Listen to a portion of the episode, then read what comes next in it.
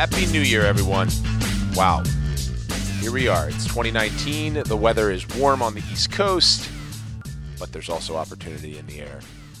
And for you Suiting Up podcast listeners, you know that on the last episode I teased running a final highlight podcast, publishing some of my favorite moments from the guests of 2018, and with the help of my chief of staff, Andrew Manning. Shout out to Andrew mixed with, I think, the turn of the year, which is a really reflective time for me, and hopefully you too.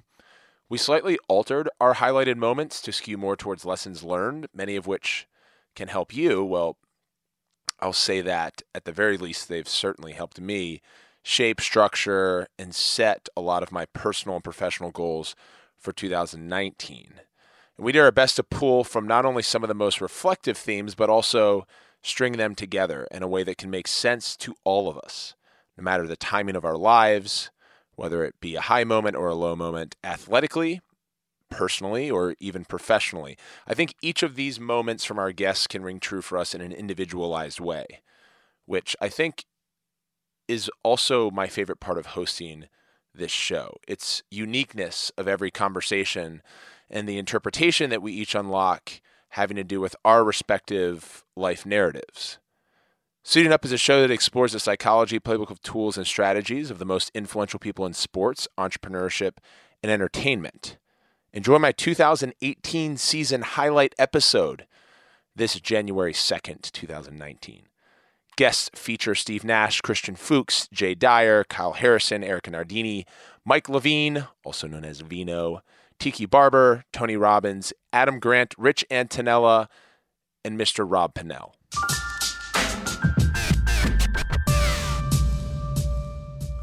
You know what's smart? Kicking off 2019 by planning out which roles your business needs to hire for.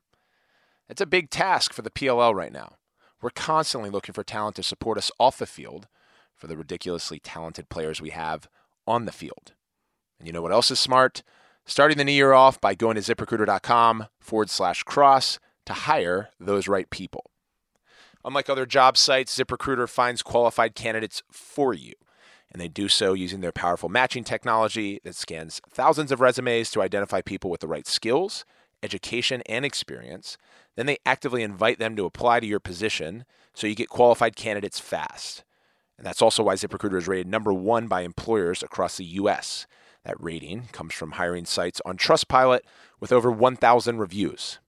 So, right now, my student podcast listeners can try ZipRecruiter for free at this exclusive web address ziprecruiter.com forward slash cross. If you love the show, show your support for us, ZipRecruiter, and your business by going to ziprecruiter.com forward slash C R O S S E.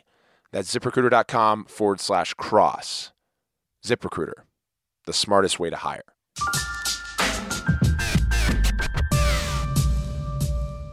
Okay, here we go.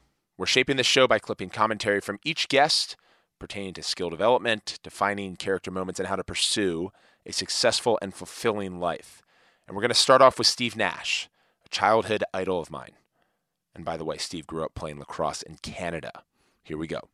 When you were exploring your style of play, especially in college, which is uh, from the, the public's perception more coached than the mm-hmm. pro game, but certainly given the reins to uh, showcase your skill and your your kind of your floor generalism generalism and uh, and so for you was there a starting period before that was it you know coach davey that helped you along the way or were you continuing to mm-hmm. uncover mm-hmm. your skills as you got into the pro like what yeah. defined Steve Nash as a player? Yeah. Was you know, a moment? No, I, I, think I was always an underdog. You know, I had one scholarship offer to Santa Clara. No, my, you know, he, he made that comment where he said, "I just looked around and hoped no one was else, else was in the gym, and no one was." And I got a scholarship offer, and that was it. I took my chance. I went down there, and you know, I, I started my freshman year as like the backup point guard, played ten minutes a game you know, the the starting point guard was a great college player, terrific defender, physical, quick. Um, he was a good playmaker, but couldn't shoot, or he would have played in the NBA. And mm. He he killed me every day in practice and pickup games before the season. I could barely get the ball up the court on him. For someone who was known everywhere I went for being a great ball handler, I, I just physically couldn't handle him. Huh. And so I would back him up. I played 10 minutes. I was underwhelming. And then at Christmas, he had a scope on his knee. So I started for two or three weeks and played really well. So when he came back, coach was like, we got to find more minutes for you. Um, and so I ended up playing 30 minutes a game the rest of the way playing, you know, the backup one, the backup two, um, and moving around a little bit so I can get all those minutes. And then, you know, not to not to pat myself on the back, but ended up being the conference tournament MVP. So in the span of four or five months, I went from playing uh, being a 10 minute a game backup point guard who was like taking one or two shots to having 27 points in the final game of the conference. You know, it was quick, but I think it showed that I'm a, I'm a late bloomer. I came from an unheralded place. I had you know, high hopes and belief, but I also needed to adapt to the level of play and the speed, the size. And so I, it took me a while and I was able, because the building blocks were there, I'd put in the work. I had the skills. Once I could kind of cope with the physicality of, of division one basketball, my skills could come through. And so that's the same as the NBA. You know, I went through four years of college where mm-hmm. I got myself to a great position. I went to the NBA. I think people realize you know, in Phoenix when I was there, like I could really play. I had a lot of skills, but I also had Kevin Johnson, Jason Kidd, and, you know, was still learning and figuring it out. And, you know, then I had some injuries with my back. And so you go through these ups and downs in this process, but I was able to persevere because of that resilience, that grit, right? Like I never would give away days. I would, I'm going to work today. You yep. know, I never like, well, I'm not going to shoot before practice today. No, I ever, it's like non-negotiable. I'm shooting before, I'm shooting after, I might shoot tonight um, you know, working on my game, whatever it may be. So um, that resilience carries you through the ups and downs and the adversity you face, and it spits you out on the other side, way ahead. Um, and I think that's kind of like the the biggest factor in my story is that I went from one scholarship offer to you know being one of the best players in the NBA because I never gave away days at any stage. And as Steve highlights exploration and commitment, I sat with English Premier League soccer superstar Christian Fuchs to discuss work ethic at the highest level for club and country. Christian was awesome during our interview in New York. I've built a nice relationship with him since then. Take it away, Christian.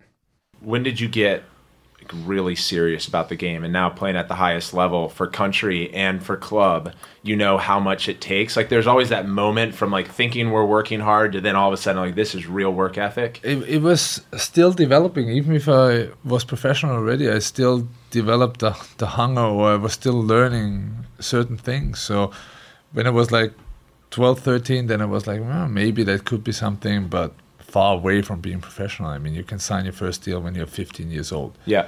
So I signed my first deal when I was 17. Mm-hmm.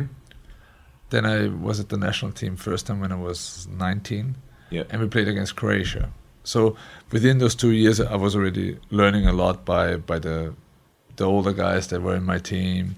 Yeah. Uh, more experienced guys, all international players that played in England and uh, Spain, uh, Germany, whatsoever. And it was always my goal but something was still missing. And I played my first first game for the Austrian national team against Croatia, eight minutes. I think I touched the ball once, yeah, which was amazing. One contact, wow. but but to, to look up to all those players like Niko Kovac, who's now Bayern Munich head coach, yeah. or Petric, or whoever was playing there, and just seeing how much more physical they are. Hmm. So the game was over. I went straight into the gym to work out. Yeah, because I, I was like, okay, I want to be where they are so I need to do this workout right away. I need to start working on myself right away. So it was always a progress, always a progress. So you didn't have the, like a bunch of coaches hammering down at you as a young teenager to be I, like, you need to be in the gym here, you need to be doing this. You but, figured well, it out on your own. Well, I, I had this one person that guided me throughout my starting when I was 11, 12, throughout my whole career. I'm still working with him on my programs that I have. Um, wow and after that game, I asked the, the president from the club that I played for in Austria, listen, I want him to work for le- for Mattersburg, which was the club yeah. called, but for me only. And he said, that's fine, let's do it. They hired him, and he was there for me only every day, at least another half an hour, 45 minutes additional to team training, and it really paid off. Yeah, the consistency is huge in development. Would you would you consider yourself relative to some other star footballers now uh, that, that you play with uh, a later bloomer. No, No, no. Early bloomer. early bloomer. Yeah. Yeah. So I'm thinking about our conversation around I mean, I'm still blooming. I can tell. Yeah. Yeah.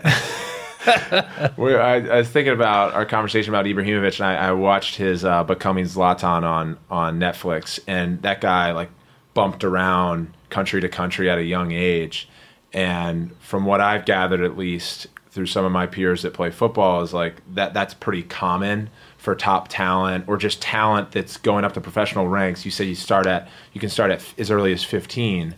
You stayed in Austria until you were 17 I- or maybe I- longer. 21, Until, 21 until you went over to FC Schalke. Uh, no, not right away. I went to Bochum for two years, Okay, which was where? Germany. Germany. Then one year in Mainz, which was a similar season like we had with Leicester, but we didn't Yeah. end up winning. But we were very successful, smaller team, very successful. shitty research right there. Yeah, horrible. I thought you were prepared, but okay, disappointed now. And then, and then Schalke for four years, which Yeah. was by far the, the biggest club I played for. Yeah. But four years Champions League every time. Yeah. Great names like Raul Huntelaar, who I played with, Jermaine Jones. Yeah, Huntelaar was awesome. is awesome. Yeah, he's now back in Ajax. I, I was Great guy, using yeah. yeah yeah, I, I was using him as my key player when I first Yeah. started playing FIFA. Oh, got you a lot of points. Yeah, Scored a lot of goals for you. yeah, kicked Great. all my roommates' asses. yeah, I held the title. He was yeah, no, he was amazing to play with. It's a great experience. Also, Raul was Yeah. outstanding. So, Outstanding. so do you think all that time in your native country was really helpful to building consistency and Yeah. finding out who you Yeah. were ver- versus hundred percent. yeah, a lot of guys don't do that. They is, is it up to them? Was it up to you to say, "Hey, I want to go to play in Germany"? No, I, I, I they were the first I would have been, I would have been able to go to Germany earlier, but I, I felt like no, I need more time. I need more time to develop myself, and more time with my coaches, with the players that I played with, to simply be mature enough. For many of you that follow me on social media, you may know my strength and conditioning coach, Mr. Jay Dyer. We go back over 15 years. I started working with him as a senior in high school, leading into my freshman year at Johns Hopkins. And in 2018, I sat down with Jay to share that story as well as discuss the proper training habits. And this is a great follow on to Christian Fuchs' work ethic commentary as we give, I should say, Jay gives actual utilities, which is a huge part of this show. Here we go, Jay. What does a, a high performance athlete exhibit? And we'll start with like at the kid level where you see, where you can identify this person's a, a potentially a peak athlete. Well, a lot of it just comes down to their uh, their pre-testing measures.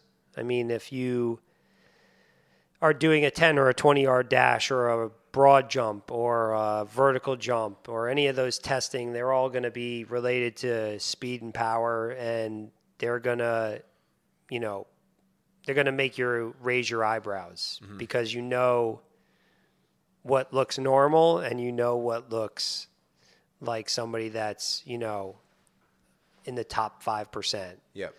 Um, so the interesting thing is if they show that early on in their middle school years whether they maintain that through high school.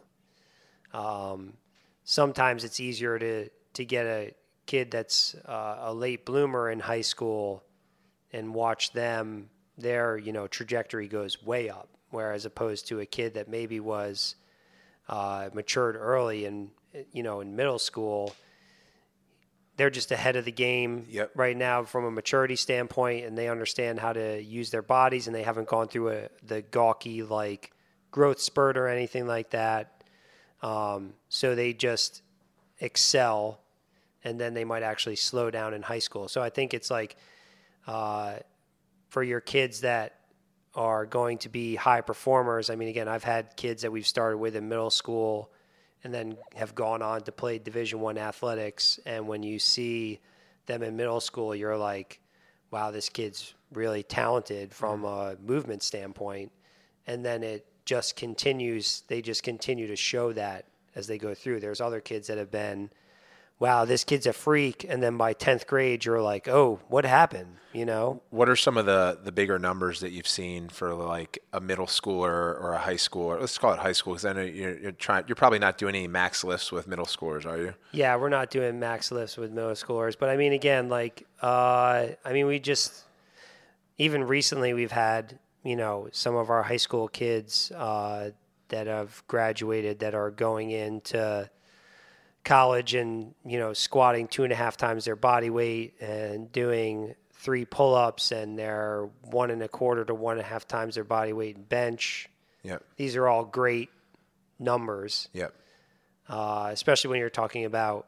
Um, you know, I'm a stickler for pull-ups. Yep. So we're not talking about people gyrating all over the place. We're talking about very uh, controlled motion and stuff like that. So you have a crack in your memory from my pull-up record my I- freshman year.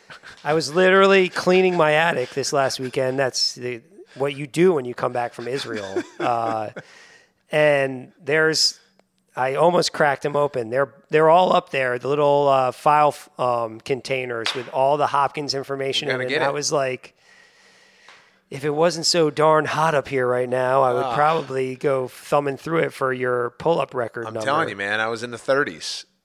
Okay, You- I know you've told me that before. so we have well, let's let's. So you said the squat two and a half times body weight. Uh, what about like a deadlift? So again, a lot of it comes down to like some of those athletes might not be deadlifting because of Mechanics. they've just shown that they are better back squatters than they are deadlifters, and uh, we've kind of gone with their strengths at that point, or maybe they're not deadlifting in their you know college program that we're prepping them for, so we're maximizing their their squat time. So um, I would say that we prefer doing back squats with a lot of our athletes and a lot of our deadlifters are are kids that are have some type of pre-existing Yep. back injury when they come see us and it's easier for us to uh, work with them from a deadlift usually a trap bar For their mechanics. for their mechanics and also taking away the idea of loading them uh, on their backs in regards to like the weight sitting on their back. Why do you like pull-ups so much? I like pull up so much because it's the great equalizer for people that are in love with benching. And for lacrosse players, uh, pull ups are going to be more important in regards to just the uh, the stress that's put on an, an overhead athlete, an overhead throwing athlete. Um, and again, it's kind of the whole idea of if you can't move your own body weight, then why are we spending so much time trying to move external weight?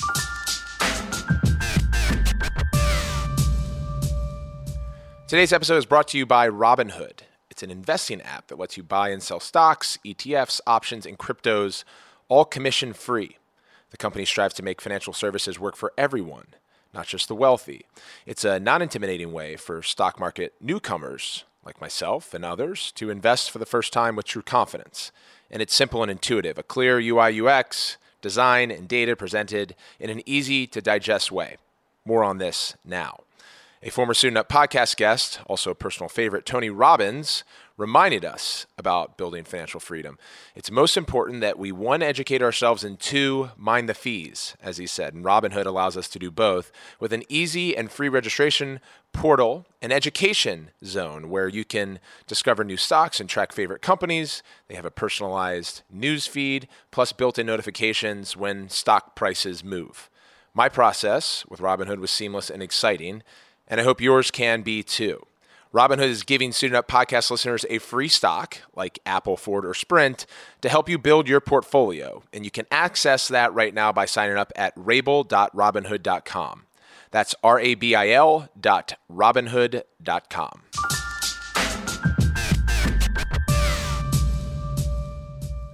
From Jay Dyer's athlete performance metrics, the coaching that's needed to achieve high performance, we're going to shift back to the player or the person, the subject. I got to interview my good friend, a former teammate at Johns Hopkins, and a foe professionally, on the field at least, and now Premier Lacrosse League Director of Player Relations, Kyle Harrison. Him and I talked about when he found success as an athlete, what that transition, that exhilarating moment was like. What do you think during your time? There's probably more than one, but what was most impactful to your skill development? Is that, I mean, I watched you your freshman Yeah. year. It was probably like that top two of five. No one could Couldn't catch and throw. even touch you. Sure. Couldn't catch the ball though. Um, you were scoring. Every now you were scoring and making an assist. You were Every looking for the big guy, number 25. Yeah, Adam yeah. Doniger was Yep. throwing it in the It's net. a good, it's a good way to get an assist. Yeah. just dodge and throw it over there. But was it guidance from Coach T? Yeah. Was it gleaning from other players? Was it your own work ethic? Yeah, I think I think it was it was uh, watching Doniger. I think the light bulb went off. Right, like I mean, what you'd watch him do by himself, no lights on, practice is over, just massive dude, field, bun- a bunch of balls, just ripping the net down over and over and over again, and then you saw it literally immediately translate to Saturday. Like he'd do it here, and then he'd go do it there. Like that immediately made sense. Like, all right, well if I just put the work in, it's going to happen. And then Coach T structuring that and like teaching me not to just go out there and do what Doniger does because I, I can't do that. That's not my game. But let's put your balls all over, you know, 10 yards up over the restraining line. You make two moves, shoot it on the run. Jog back up, make two moves, shoot it on the run because that's what I'm going to do come game time. Uh, and that's when I started seeing the improvement and the obsession started, right? Like my freshman year, I was I was athletic, I could make plays. I could beat people, but my IQ wasn't there, right? And then sophomore year, after spending a summer watching film with Coach T and Coach Petro and Coach Drawn and shooting and understanding the game better, I just became obsessed with it because that sophomore year, the jump from like the freshman that was like, eh, decent year, like Yeah. good freshman year, I was on the field, to a sophomore that was an All American and up for Player of the Year, it was like, I'm obsessed with this thing now. Like that that jump can happen. Like I'm going to do it again, and then I'm going to do it again. And I'm going to try and keep getting better and improve every year. Um, and I think our sport, because of that stick, like, I mean, you you can get better and better and better. And now as an older dude, like I think it's actually an interesting dynamic, and I'm sure you deal with it too. Like so now I don't have the pop I had when I'm a freshman, right? But because of that stick and now our IQ and our understanding of the game, like Yep. you can still find ways to be successful and productive. And so it's it's unique, it's different, uh, but it, it's it's still fun and gives you the same rush to do it, if that makes sense. La- lacrosse IQ can be earned, from my perspective, in two ways: watching a ton of film, Yep. which is probably what Ryan Boyle was doing Yep. in, in in volume compared to you and I. as Yep. He always saw the fields, and then part two is just through sheer experience. Yep. There's no way around playing hundreds, and in our case, probably thousands of games Yep. over our career. Yep. To where, you know, as Wayne Gretzky would say, when he lost some of his athleticism, he could see where the puck was going to be before it got there. Yep. And so that's through scenario after scenario, us being on the field for years. Yep. 20 years for me, probably close to 30 years for you because you played at an earlier age than I did. I mm-hmm. started late. Sure. But like you're seeing these plays develop and mm-hmm. you can see something happen. Yep. But I, I like how you, you frame that as obsession with practice because I'm, I'm sure you practiced really hard in high school. It's why you were mm-hmm. talented. Yep. You, you know, you, you have strong work ethic. Sure. And your dad instilled it in you. Sure. And it's the same for me. But it's not until you actually see someone model what like real work ethic Oh, is yeah. at the Yeah, yeah. college level. Oh, yeah. I remember thinking in high school, I mean, I work my ass off. Right. And then I get to college and you're like, that's nothing. Right. Now, more than work ethic comes consistency, then resilience. You can't just work hard once a week. You do it multiple times. And then you have to do it after you get sick or you get injured, and that's resilience. There's no better person to describe this better than one of sports media's entertainment and business's brightest people. So we're going to shift from on the field to the same shared habits in the boardroom. This is the head of sports at CAA, Mike Levine. During his interview, he shared why he loves sales and how important having that skill set is and how it transfers over to many others. You keep coming back to the kind of the art of just doing and whether that was failed sales calls or pitches. There's a lot of conversation about losses that we're having and uh, knowing you that, that that that you you see and you position yourself as that the fastest way to improve is off of that from the mechanism of learning and being responsive. When you were in at Cornell as an undergrad, you were selling programs at football games. Yeah. And you took an internship at CBS, and your first job, you didn't have a desk or a, or a chair in sports. I got the underside of the chair. there, was, there was two desks in the office and a chair. But nothing stopped you from doing. No way. I mean, honestly, um, I I definitely was raised in a home with two parents that uh, emphasized hard work. Um, you know, my parents came from very humble beginnings. I was raised in a very comfortable middle class environment, um, but the fact that my dad slept on the bench in the kitchen of his one bedroom apartment in Brooklyn, which he shared with his parents, his sister, and his grandparents, with one bathroom, one bedroom, um, you know, never was lost on me. And so, um, whether that was homework assignments as an elementary school kid or uh, shooting free throws in the backyard because, you know, I wasn't good enough to not take advantage of the free throws. My dad, you know, he echoes in my head today. You got to make the free ones, son. They don't cost anything. You're not you're not scoring enough. like you're not guy, you're yeah. not a good enough shooter to not make the free throws when you get the privilege to have a free one. Um, And I think that that's true in work. Um, I, I think that you gotta really. Um, Coach Moran used to say, you know, uh, cheat yourself, cheat your teammates. Um, don't cut corners. And um, I, I, I think that's true in work. I think that sales is a really unusual part of the business world where the amount of work you do and how hard you try is directly proportionate with the results you're going to get. Hmm. And it's one of the reasons that I always loved it. And it's one of the reasons I tell young people that if they have, they think they have what it takes to sell, that they should do it. Because over the course of their careers, 30, 40, 50 years, there's going to be a downturn in the economy. Yep. And if you can generate revenue and you can drive sales, you'll always have a job. And Yeah. that's really a powerful thing. I, I, I didn't realize that when I was 21 years old. I sort of fell into sales. And thank God Coach Moran forced the freshmen on the lacrosse team to sell programs Wow. at the football games. Yeah. He did it because he didn't want us in the football tailgates. Yeah. He wanted to keep us out of the parking lot. And he raised money for the program. So, okay, we might have bellyached to have to be put in our lacrosse jerseys to have to walk up and down the stands during the football games. But I figured we were getting 17 cents commission on every $2 program that we sold. And for me, I was out there. I might as well sell as many of them as I can.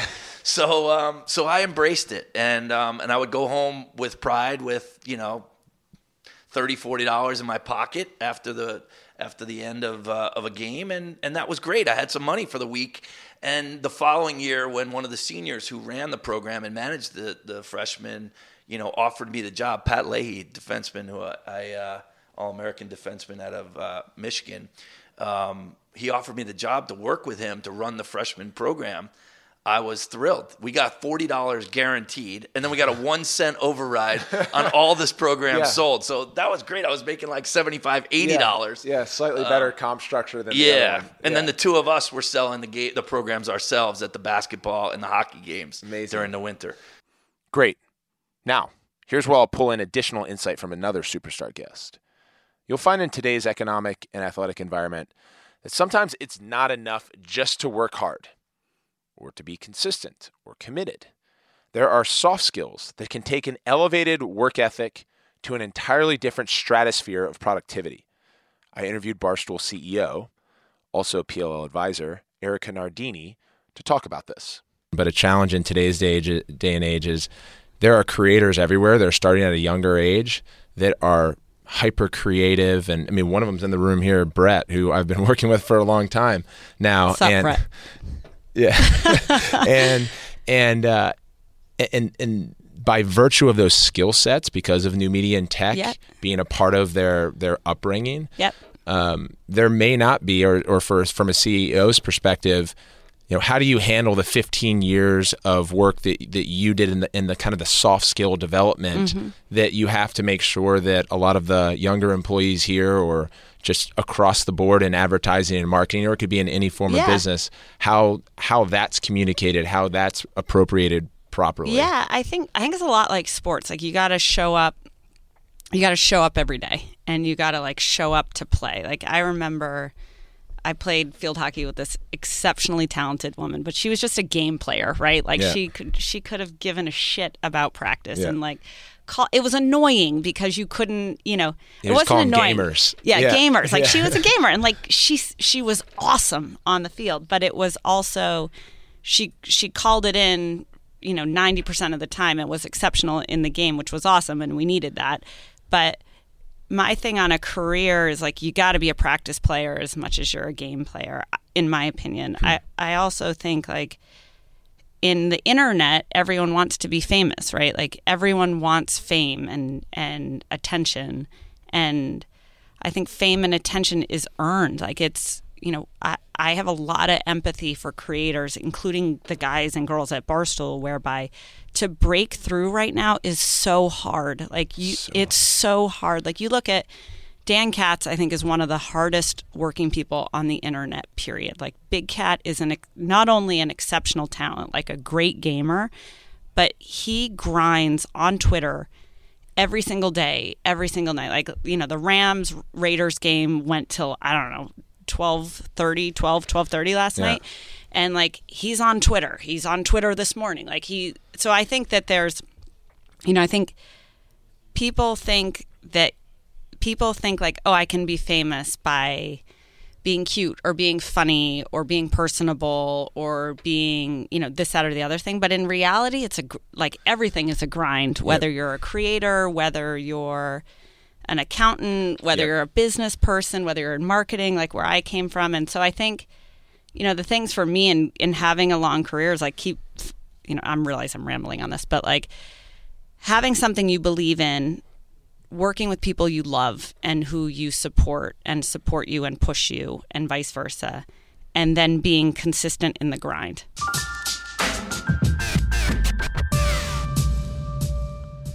Suiting Up Podcast is brought to you by Skillshare. I've been using Skillshare for over three years, which made them a great sponsor match for this show. It's a wonderful learning tool that will help you acquire new skills and one we use with new hires to catch up to speed quickly or with the many hats we each wear, with juggling balls in the air, this is an awesome service to leverage for your company to excel. Skillshare is an online learning community for creators. It has more than 25,000 classes across design, business, and more. And you'll discover countless ways to fuel your curiosity, creativity, and career. The first two are personal that intersect with the last one. You can take classes in social media, marketing, mobile photography, creative writing, or even illustration.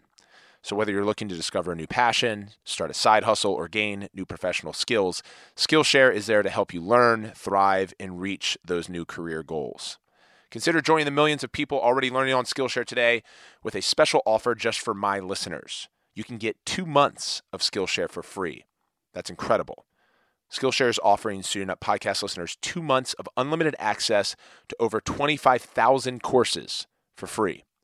So sign up at Skillshare.com forward slash Rabil. Again, go to Skillshare.com forward slash Rabil to start your two months today. That's Skillshare.com forward slash R A B I L.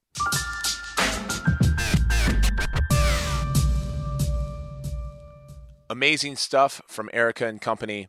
Now let's talk about success, how one should define it, or be defined by their work.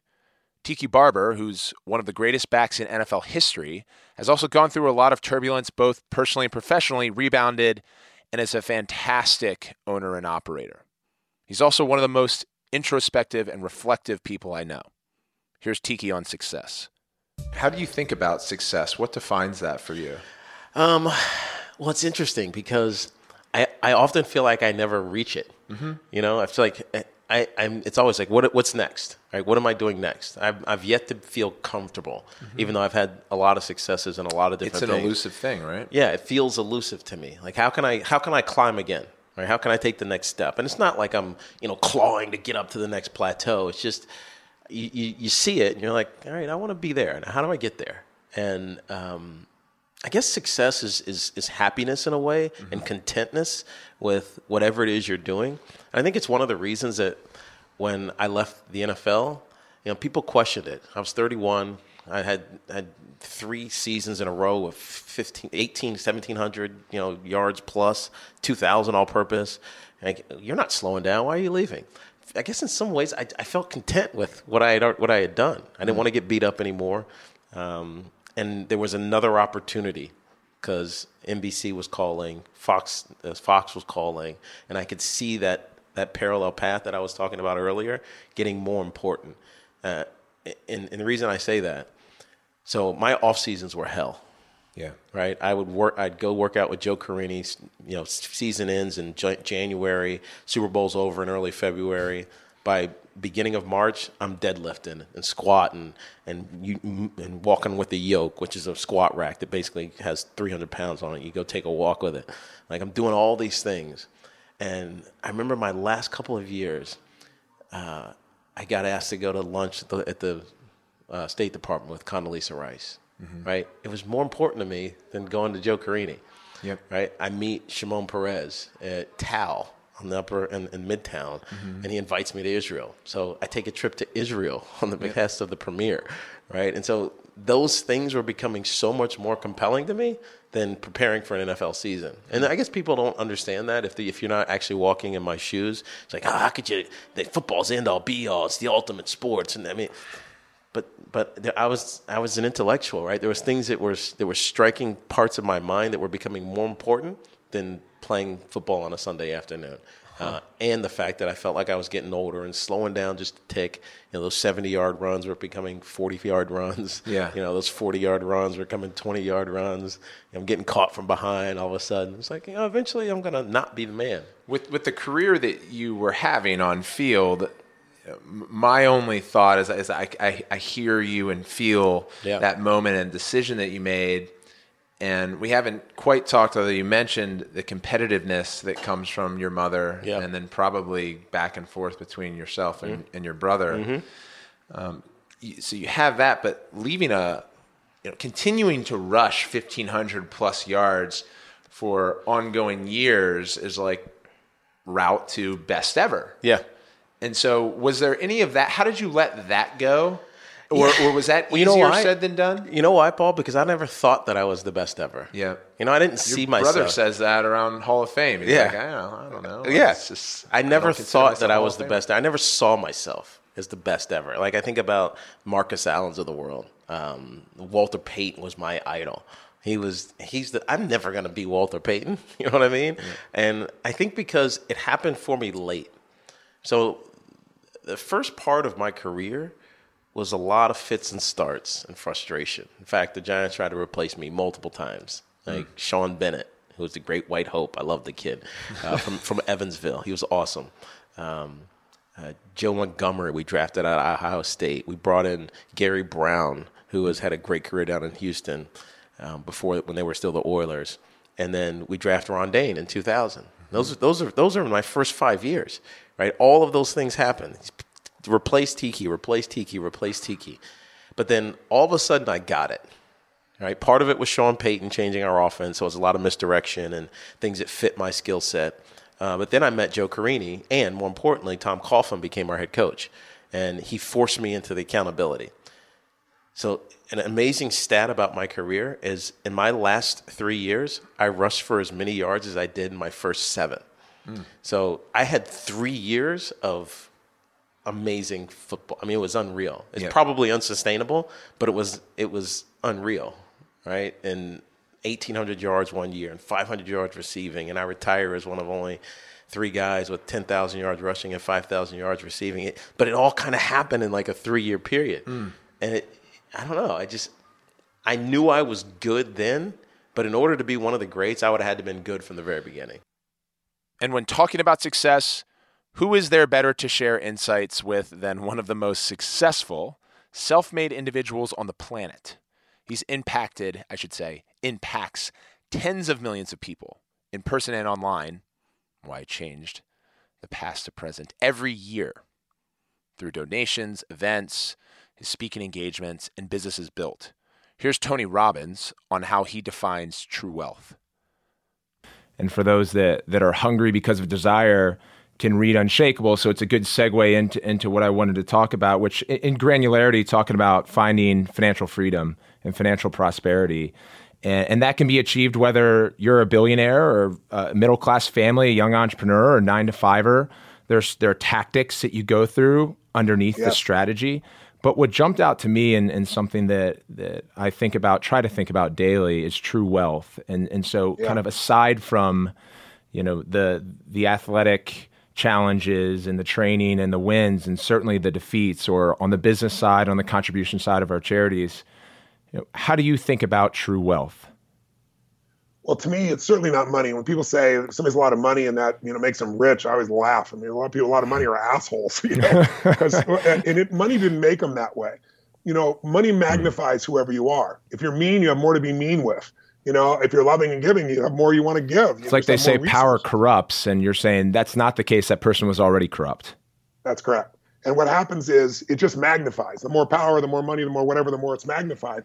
But you know, I look at it, I asked Sir John Templeton, who's one of the greatest investors of all time. I loved him because he started with nothing and he made all his money during the worst times. You know, like World War II when when Hitler invaded Poland and the stock market crashed and we thought the world was over. He used the money he had and borrowed the rest, ten thousand dollars about every stock under a buck. And many of them were on the verge of bankruptcy. But winter, people don't realize winter is a season. Financial winter is the season. It doesn't last. Some winters are longer, some are shorter, but it's always followed by springtime. And springtime, that little $10,000 made him a billionaire eventually. Hmm. So it's like, but when I asked him, what does it take to be truly wealthy? Because I asked him that question. I wanted to hear his perspective. And he's a beautiful man. He said, Tony, it's what you teach. And I said, well, I teach a lot of things. Which part? And he said, it's gratitude. Hmm. He said, you got a billion dollars and you're not grateful for your life, you're pissed off and frustrated every day. Your life is called pissed off and frustrated. You got a beautiful family and you got three children that love you, or a husband or wife that loves you, or boyfriend or girlfriend that loves you, and you're worried all the time. Your life is called worry. It doesn't matter how much love is in your life. So gratitude is the real secret to wealth, as corny as that sounds. And so I, I have a process I do every single day. Hmm. So I start my day to not assume because the human mind, our souls and our spirits are different than the mind. The mind looks for shortcuts. The mind is two million years old, the brain. Yep. And you know, it looks constantly for how to protect you. It's trying to make you survive. It does not make you happy. So happiness is your job. So it's always looking for what's wrong, what to protect yourself from, what to fight, what to flight, what to freeze. So hopefully you're not noticed. It's a survival instinct. If you let that thing run your life, which most of us do, especially under stress, it doesn't matter how much money you have. You're going to be miserable suck. You're, you're just gonna, you're not yep. going to enjoy any aspect of your life. But whether it's money or whether it's athletics, when you're in a person where you're constantly growing, and in your case, a perfect example, you're not only growing, but athletics is about growing and giving. You're giving to the audience, you're giving to your, your teammates. You know, you're taking it a step further. You're saying, I want to give in multiple venues. I don't want to just give only as an athlete. I want to give in these other ways as well. I want to give knowledge. I want to give skills. I want to give to microloans you're prospering because you're figuring out how to give more. Yep. And I don't just mean prospering financially. I mean, you have a happier life, a more meaningful life because of that. To me, that's real wealth. I'm sure professionally it's difficult, if ever, someone follows up a guest like Tony Robbins. But I have one of my favorite people and mentors to do that. One of the highlights of 2018 for me was getting to interview professor at Wharton School of Business, also an advisor and strategist for companies like Google and the NBA, among a dozen other Fortune 50 companies, Adam Grant. Adam and I went deep on how to give, feel fulfilled in doing so, but also protecting yourself along the way. I'll allow him to take it from there. Uh, maybe there's this um, misconception that it's all about hard work, it's all about passion, talent, and luck, and and and that can be kind of deciphered as serving the ego or taking versus this this this idea around giving and you've identified two polar ends of the spectrum. There there are those givers who who actually don't achieve the success because they're so selfless and they don't chase the deals. It's this paradigm that we are, are always kind of positioned in emotionally and physically. It's the differentiation that we try to study from a psychology standpoint. So for knowing that, and I've felt this too towards the back half of my playing careers, is that giving is far more fulfilling, and you see success at, at, through the light at the end of the tunnel. But what are again some tactics to avoid being the charitable giver that doesn't progress in career? So I thought when I started studying this dynamic, I thought that it was one continuum. On one extreme, you have you know selfish people. On the other extreme, you have selfless people. And so I thought, okay, taker, giver, we're good when I actually measured how motivated people are to help others and how motivated they are to advance their own goals, I found that they were uncorrelated.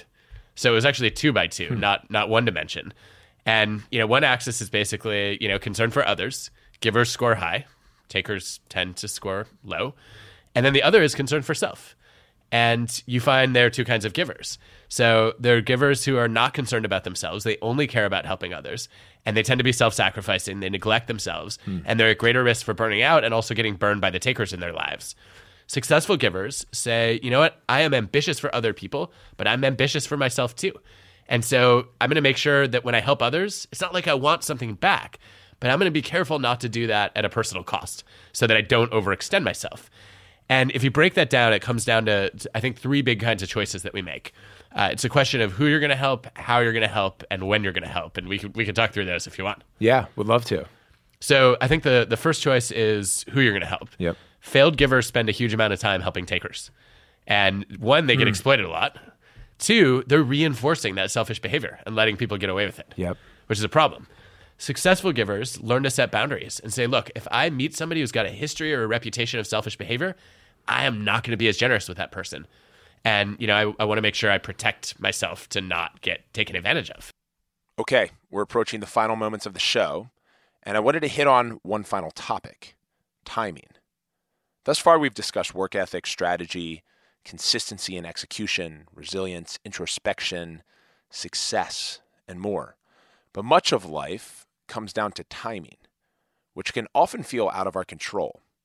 Here's Rich Antoniello, who's Complex Media's CEO and also a good friend, giving advice to me on his preference to timing and building. Go ahead, Rich. I remember listening to Phin Barnes, First Round Capital, at the Athlete Tech Summit we were at two years ago.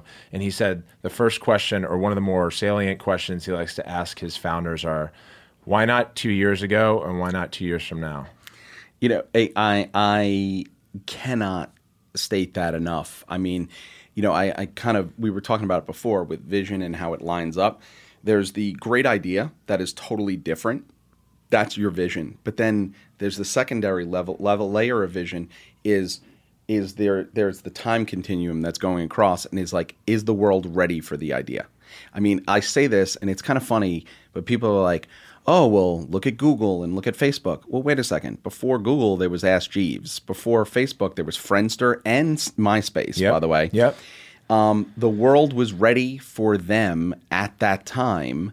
Um, they were not the first movers. They were not. They were. They were.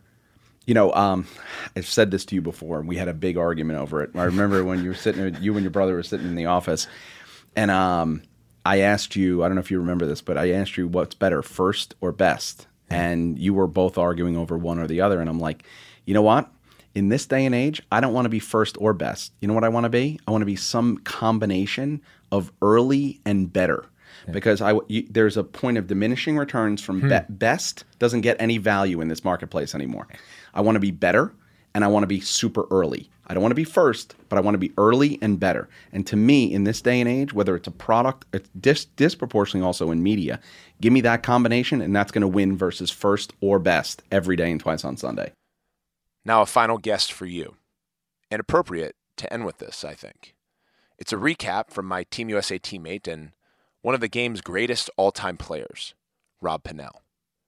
Him and I recount the final second play and the timing of the goal that won Team USA a world championship gold medal in Israel this past July over Team Canada. Go ahead, RP. So the, the, the moment that, that ended all things for the tournament in, in a positive way for us uh, was your assist to Tom Schreiber with 0.5 seconds left, or Yeah. however the the Enough scorekeeper time left. kept it. Yeah, Enough time there was time left.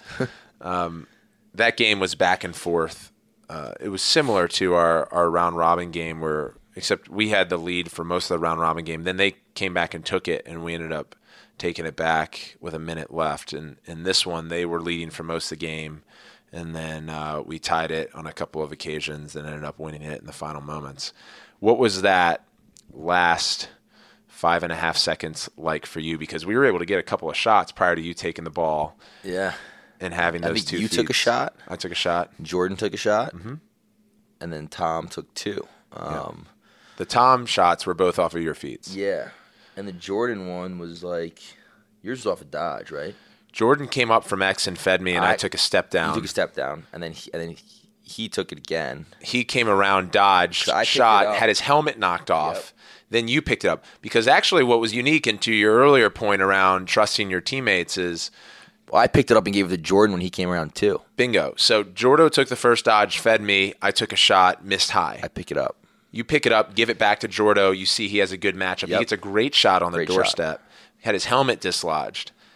Then, by because of that rotation, you're the sole attack man at X. Yep. And so everything works out.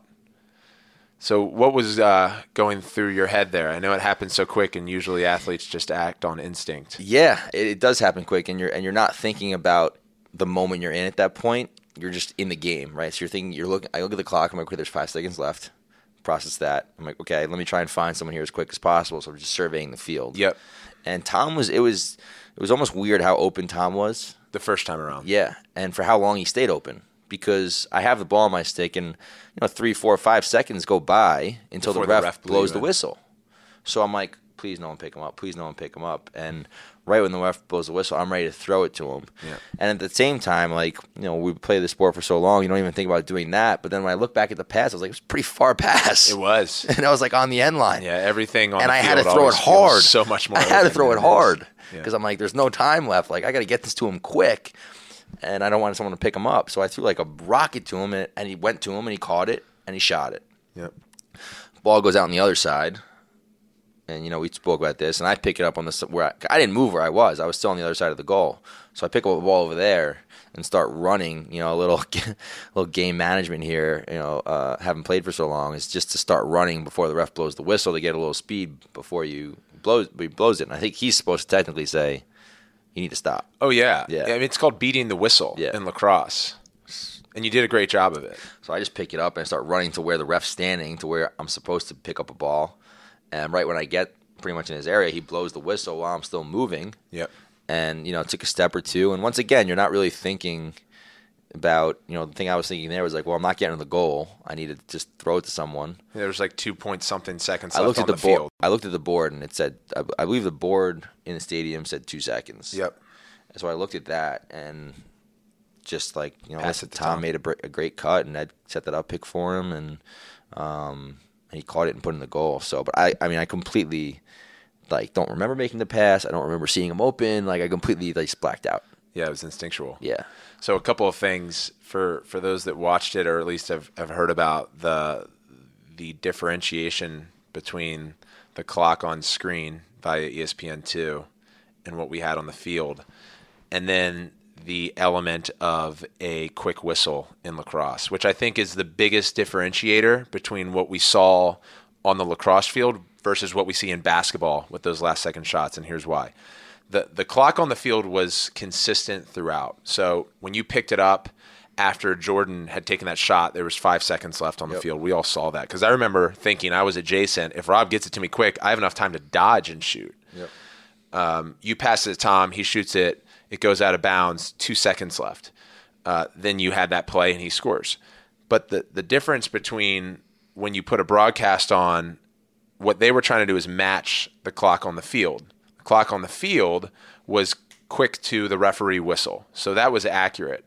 So what we saw on the broadcast was the time run out and then they tried to reset it to the clock on the field. Now here's where the quick whistle comes in. In basketball, when that takes place and you reset it, the ref whistles the ball in and they hand it to the player and they'll they won't hand it to the player until the clock catches up. But in lacrosse, we have a fast whistle and in your case, being savvy to beat the whistle, you initiated the ball in play before the ESPN cameras or the crew could get the clock to match the field. So there's a there's a big gap there between what we have in lacrosse because of the quick whistle versus giving the broadcast ample time to reset in other sports. Important to get that off our chest. It is. I mean, people don't realize that they just they just watch as spectators rather than understanding what actually is going on. Yeah, because if you watch the screen, it does look a little bit suspect because the clock runs out, then it's resetting resets. while you're playing. Yep. Right, but that's the quick whistle in lacrosse, Yep. and it's being heady and quick and Thinking back, it probably should have taken our time, right? Two seconds left. It's like maybe we set up a play here or something. we could have but we could have called a timeout. Yeah, I don't know if we had one, but yeah, I Yeah. know. Yeah, it's. I mean, it's, you, a lot of teams would probably like let the ball sit for a little bit. Yeah, Um, and and, and listen, I've I've said this before. Obviously, we're both incredibly partial playing for Team USA, so we try to look at it objectively. Um, but I'll, I'll say if I was on Team Canada, I would have argued. Yeah.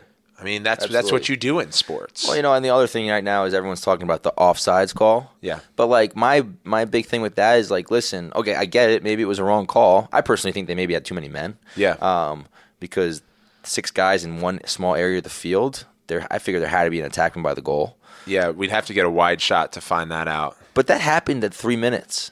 Like Yeah. you still got to play three minutes. Yep. Like regardless, it happens. It's over. Refs make bad calls. Refs make wrong calls. It happened throughout that game. It happens throughout every game. Yeah. You still have to play what's happening in that moment. So Yeah. the bottom line was Canada still needed to defend for, you know, five more seconds. Yeah, and I think I think where where that one got um, inflamed is is that it was towards the back end of the fourth quarter, where there's there's calls that are missed throughout an entire game. There was a major offsides call that was uh, appropriated incorrectly in the final four, but it was like the second quarter of the game. I remember being like, "Wow!" And it may have been too many men. Uh, because we were sitting on the field for that game. It was, I think it was one of the games that Yale was in, and uh, and so anyway, point being is that you know as things get tighter and the closer you get to the end, it, but objectively, a bad call is a bad, Bad call, call. and they take place throughout the entire Exactly. game. Exactly. So final moments that'll be uh, one of the biggest, if not the biggest, of your career. I mean, it's the biggest. You know, Yeah. unless I win another one, that would be the. No, Well, this is still the biggest. you're know what? this is still play. the biggest one because, and that's not even that. You know, like it's great. I would have been just as happy as if you know someone else passing the ball. Yeah. You know how we are, man. We talk about this all the time. The stress and pressure that we put on ourselves as athletes playing at the highest level, and that you know we we talk about how we don't enjoy it enough, and we're just constantly trying to get that next one. For someone like me to have gone 0 2 in World Games, Yeah. it would have been tough, man. I would have Yeah. been I would have been in a, in a tough place, and you know I know that's something that we discuss and try and help each other with. You know, from time to time, is just kind of handling that mentally. But I mean, that's going to be the top of my career, I think, ever, just because of how badly I wanted that gold medal more than anything else. Yep. And and I think for athletes that for all of us that lose monumental games and and win big ones too, and then play poorly and play well. Uh, I've spent a lot of time with you recently talking about confidence, and one thing that you've shared with me is like, hey, Paul, remember you have caught thousands of lacrosse balls. You've scored hundreds, maybe a thousand goals. Uh, over a thousand. Yeah, It's got to be. I, got- I- yeah, I guess that's right. It's got to be. And so, like, remember that. Yeah. And, and it's it was very uh, it was very fundamental for me to hear that because in sports we talk about being in the zone, talk about being in the flow state, and how you can manufacture that. How can you get back there? Because when you're in the flow state, it's like you know scoring a goal is like throwing a, a rock into the ocean. Yep. Everything goes. Um, but I think to simplify it and just say like, hey, I've been here before. I have caught a thousand balls. I've put a thousand balls in the net. Like, don't ever think this thing and go play is something that, that you think about and, and probably tell yourself all the Yeah. time. I mean, something Coach K said. You know, he spoke to us over in, in Israel on the call. He said, "Listen, re- rely on your training. You know, know that you've trained and done this, and just kind of what you have to rely on when things aren't going well." If you enjoyed this episode of Suiting Up Podcast, as always, you can feel free to shoot me a note over Twitter. I do my best to respond to every tweet having to do with this show. My handle is at Paul Rabil. Let's continue the conversation there. Also, you can be the first to listen to next season, as well as catch up on previous seasons, including my one on one conversations with folks like Bill Belichick, Drew Brees, Venus Williams, and Scott Galloway. All of those and many more are available on Apple Podcasts, Google Play, TuneIn, Spotify, Stitcher, or wherever you listen to your pods. And when you find the show, Suiting Up Podcast, please consider subscribing, then giving us a rating and review. All three go a very long way, so thank you. Check out this show's episode show notes at suitinguppodcast.com. Shout out to the crew at Rabelco for putting those together weekly. And shout out to today's show sponsors, Skillshare, ZipRecruiter, and Robinhood. Thank you all very much. Until next season, let's all be reflective, ambitious, and aspirational. I wish you all a fantastic, prosperous, healthy, and happy 2019. It's been a true pleasure, and we'll talk very soon.